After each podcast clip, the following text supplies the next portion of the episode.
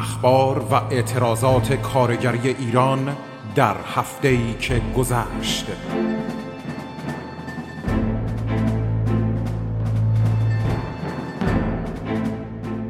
برنامه از رادیو فرهنگ.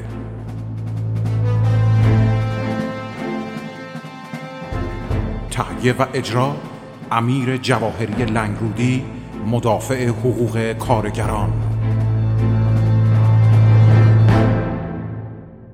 با درود به شما شنوندگان عزیز رادیوی فرهنگ امیر جواهری هم برنامه گفتار کارگری هفتگی رو پیرامون کرونا و وضعیت دشوار دستفروشان از زبان خودشان وارون انگاری روز پرستار در ایران سرتیتر خبرهای کارگری با نگاهی به تجمع کارگران سایت پسمان مقابل شهرداری احواز مطالبه بازگشتشون به کار و نگاهی به گرد همایی دانشجویان دانشگاه علوم پزشکی تبریز افتپه و تجمع برای خلیت اسد بیگی و شرکا.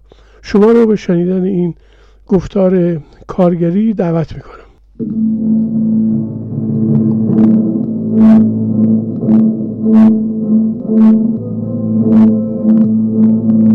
نگاهی به وضعیت دستفروشان در شرایط کرونایی و دعوت اونها به خانه نشینی. مرگمیر ناشی از کرونا در جهان و خاصه در ایران ما همچنان بیداد می‌کنه و در این میان زحمتکشان و تلاشگران قراردادی و روزمز و آنهایی که از هیچ ممر دولتی و ثابت محرومند آسیب پذیرترین نیروی جامعه هند و دستفروشان از آن جمله در کانال تلگرامی دستفروشان آمده است دولت اعلام کرده تا چهار ماه به خانواده ها مبلغ 100 و 120 هزار تومن ایام کرونا کمک می‌کنه. حالا این مبلغ رو به حساب چه کسانی میریزن؟ حمایت معیشتی 120 هزار تومانی به ازای هر نفر که شامل افراد تحت پوشش کمیته امداد و بهزیستی می شود حمایت معیشتی 100 هزار تومانی به ازای هر نفر شامل خانوارهایی که هیچ یک از اعضای آنها حقوق ماهیانه دریافت نمی‌کنند هیچ یک از اعضای آنها بیمه پرداز نباشند. سهم دستفروشها از کمک هزینه های کرونا صفره. طبق این خبر دستفروشان هم بایستی یکی از این دو شکل کمک رو بگیرن چون یا بیمه ندارن یا تحت پوشش بهزیستی و کمیتن اما خیلی از بچه های دستفروش فروردین یعنی ماه فروردین هیچ کدام از کارت های 100 تومانی و 300 تومانی رو نگرفتن. مهرما هم به 14 گروه شغلی چند هزار میلیارد وام کرونا دادن که هیچی از پول این پولا به دست فروشان نرسید. چرا؟ چون که اصلا دست فروشی رو به رسمیت نمی‌شناسن که بخوان بهش وام بدن. در ادامه خبر کانال دست فروشان اومده که تازه به فرض اینکه خوششانس باشن و این 100 یا 120 هزار تومن رو بگیرن. باش چه کاری می‌تونن بکنن؟ سه کیلو ده گرم برنج ایرانی 100 هزار تومنه. 800 گرم گوشت. گوسفندی 120 هزار تومنه. ده بطری شیر 100 هزار تومنه. دو سطل ماست دو کیلو و 200 گرمی 100 هزار تومنه. سه بسته پنیر 550 گرمی 100 هزار تومنه. 20 بسته کره 50 گرمی 100 هزار تومنه. 6 قوطی رب گوجه فرنگی 100 هزار تومنه. سه شیشه روغن مایع 100 20 هزار تومنه دوازده بسته ماکارونی 100 هزار تومنه هفت بسته پودر لباسشویی 100 هزار تومنه سه بطری ضد عفونی کننده 100 هزار تومنه 40 عدد ماسک 100 هزار تومنه 6 کیلو سیب 100 هزار تومنه 3 کیلو خرمالو 100 هزار تومنه 3 کیلو انار 100 هزار تومنه سه قوطی تون ماهی هم 100 هزار تومنه 4 قوطی شیر خشکم 100 هزار تومنه. یه بسته پوشک بچه 28 عددی هم 95 هزار تومنه. هفت بسته نوار بهداشتی هفت عددی هم 100 هزار تومنه. دو کیلو شیرینی 100 هزار تومنه. 600 گرم آجل شیرینی مخصوص شب یلدا 100 هزار تومنه. حالا این قیمت های امروز و این هفته است. تو شرایطی که هر هفته قیمت ها دو برابر و سه برابر میشه با این 100 و 120 هزار تومن چه میشه کرد؟ تازه هر روز یه طرح جدیدی هم از راه میندازن. دستفروشا رو از کاسبی میاندازن. این درد دل دستفروشان زحمتکشی که باستی برن در خونه ها و اونگاه هم که جرأت بکنن در حاشیه خیابان بسات بزنن ماموران از ما بهتر شهرداری با وانت و نیروی چماق به دست خودشون از راه می‌رسن و بر سر این زحمتکشان فرو میریزن.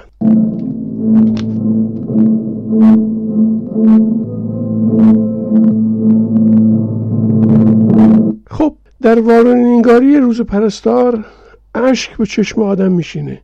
بازی با فداکاری های پرستاران. دوازدهم ماه مه سال روز تولد فلورانس نایتینگل روز جهانی پرستاره.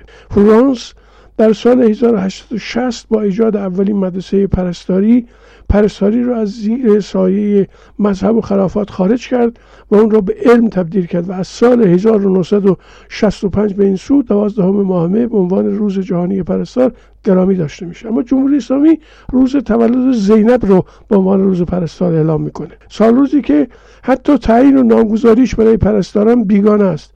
برای گرامی داشته پرستاران و روزشون آقایان درخواست دارن که بوق بزنید.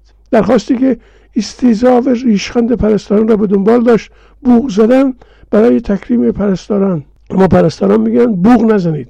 پرستاران خستن میگن به احترام دست کم 120 کشته پرستاران به اثر کرونا 5000 پرستار مبتلا به کرونا و بیش از یک سال کابوس مرگ و زندگی. لطفا فقط دقیقه سکوت کنید و خفه بشید. پرستاران میگن در اعتراض به حقوق و مطالبات عقب مونده پرستاران که گاه تا یک سال به تاخیر افتاده در اعتراض به قراردادهای بردگی 80 نوروزه پرستاری به رغم در واقع ایستادگی و اعتراض اونها تو کف خیابون در رشت و اصفهان و مشهد و سایر استانهای کشور و به رغم احتیاج به نیروی کار و سلطه شرکت های خصوصی بر حوزه بهداشت و درمان در اعتراض به بیعدالتی در حق پرستاران در حاکمیت سیستمی پزشک سالار و در اعتراض به پایین بودن دستمزد پرستاران زیر خط فقر در اعتراض به سرکوب معترضین پرستاری و توبیخ و تنبیه و اخراج آنها فریاد بزنید. پرستاران میگن در حمایت از پرستارانی که بسیاری از کارهای خارج از شهر وظایف خودشون رو مجبورن انجام بدن. مجبورن به کار سخت و شکننده و طولانی مدت بپردازند پرستارانی که در شرایط بحرانی کرونا کنار نکشیدند و با شجاعت و صبورانه تلاش کردن از جان خود مایه گذاشتن در حمایت از پرستارانی که با تجمعات خودشون مطالباتشون رو طلب می‌کنن و خواهان برخورداری از حداقل تامین معیشت هستند به خیابانها بریزید. نه اینکه سوت بزنید. پرستاران نه فرشتگان آسمانی هن و نه اسطوره های ایثار فداکاری.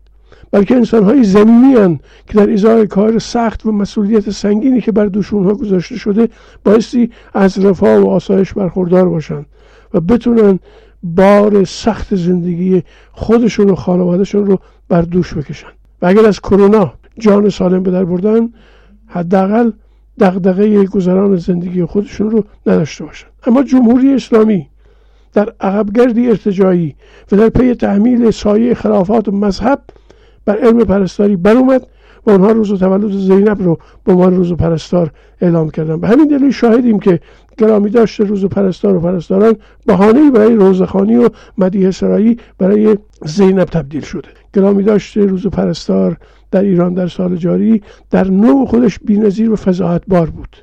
در سالی که در حضور ویروس و کرونا پرستاران بیشترین فشار کاری را تحمل کردند و می‌کنند. وزارت بهداشت.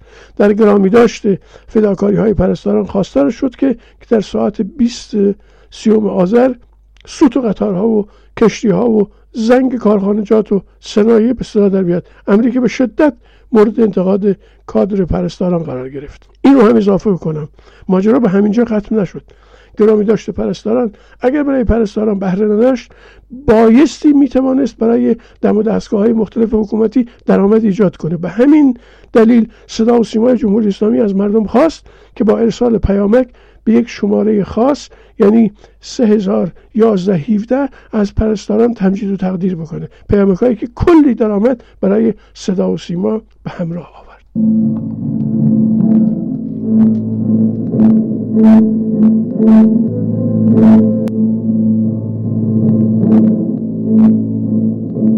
سرتیتر خبرهای کارگری. تجمع رانندگان اتوبوس در اومیه برای سومین روز متوالی. شماری از شهروندان در اعتراض به قوانین خانواده و مهریه در مقابل ساختمان مجلس تجمع کردند.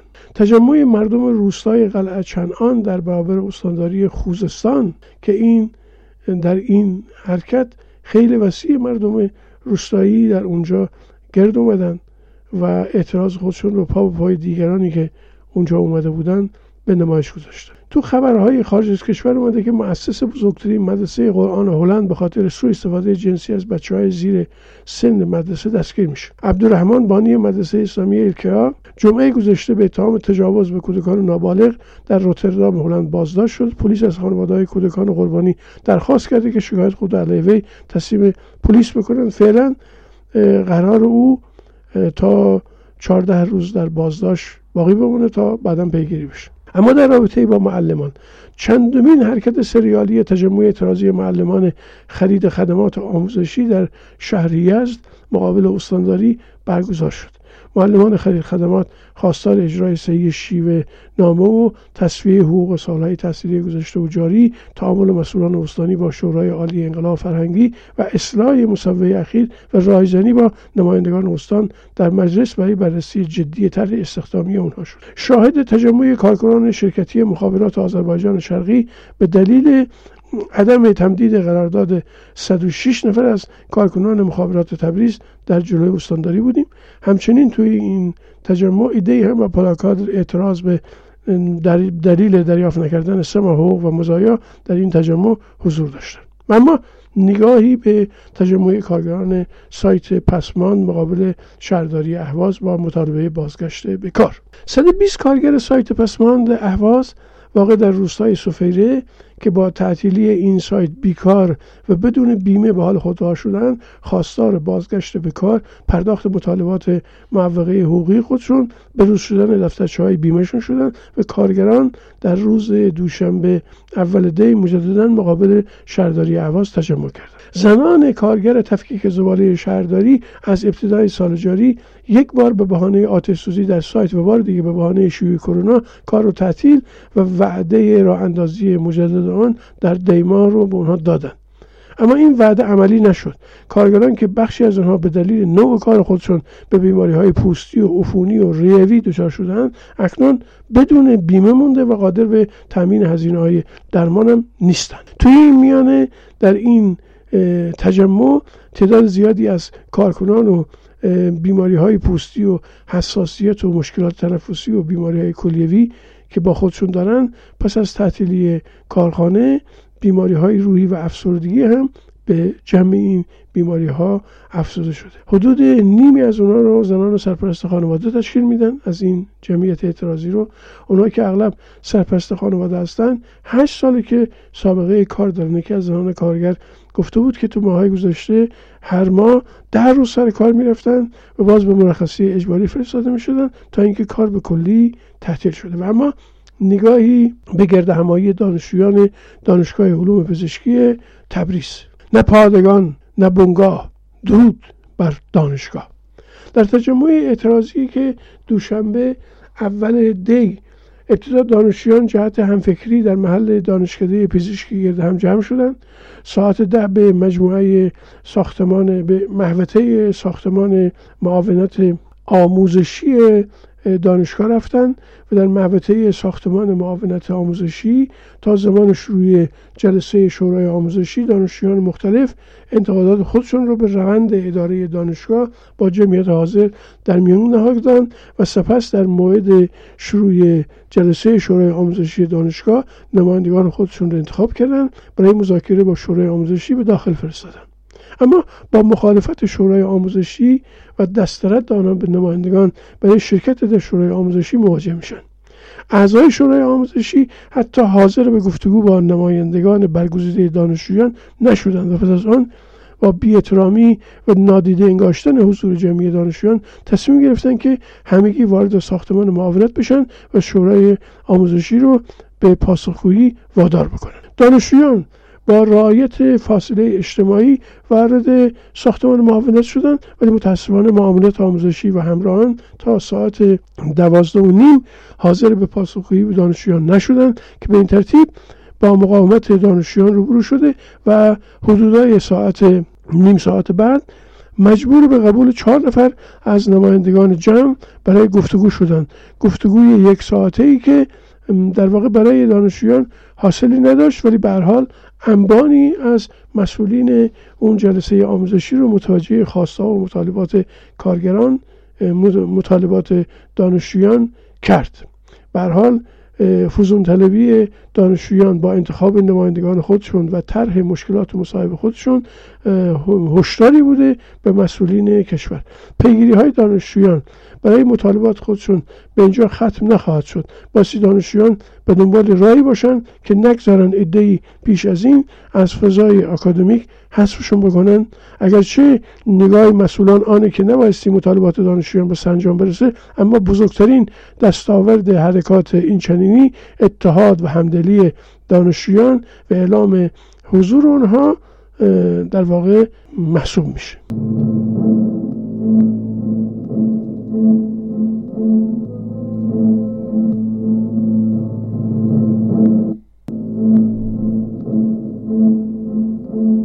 خب آخرین مطلبم هفتپه و تجمع برای خلیت اسدبیگی و شرکاست. سرنوشت صنعت بزرگ هفتپه و تعیین تکلیف و مشکل خصوص آن بار دیگه در بحث جنبش کارگری ایران به پیش صحنه اومد. ماجرا این بوده که برای تعیین تکلیف مدیریت این صنعت و خلیت از اسد بیگی و شرکاش روز چهارشنبه میبایستی هیئت داوری در وزارت دادگستری استدلال خودش رو به ناکارآمد بودن مدیریت بخش خصوصی را بده و ماجرا رو در واقع به پایان بخشه اما اون چیزی رو که در روز چهارشنبه در برابر دادگستری صورت گرفت تجمع در واقع معینی بوده از گروه بندی های مختلف اجتماع کننده در برابر وزارت دادگستری. فیلم ها و شعارهای تر شده صف مستقل اجتماع کنندگان در برابر ساختمان وزارت دادگستری تهران رو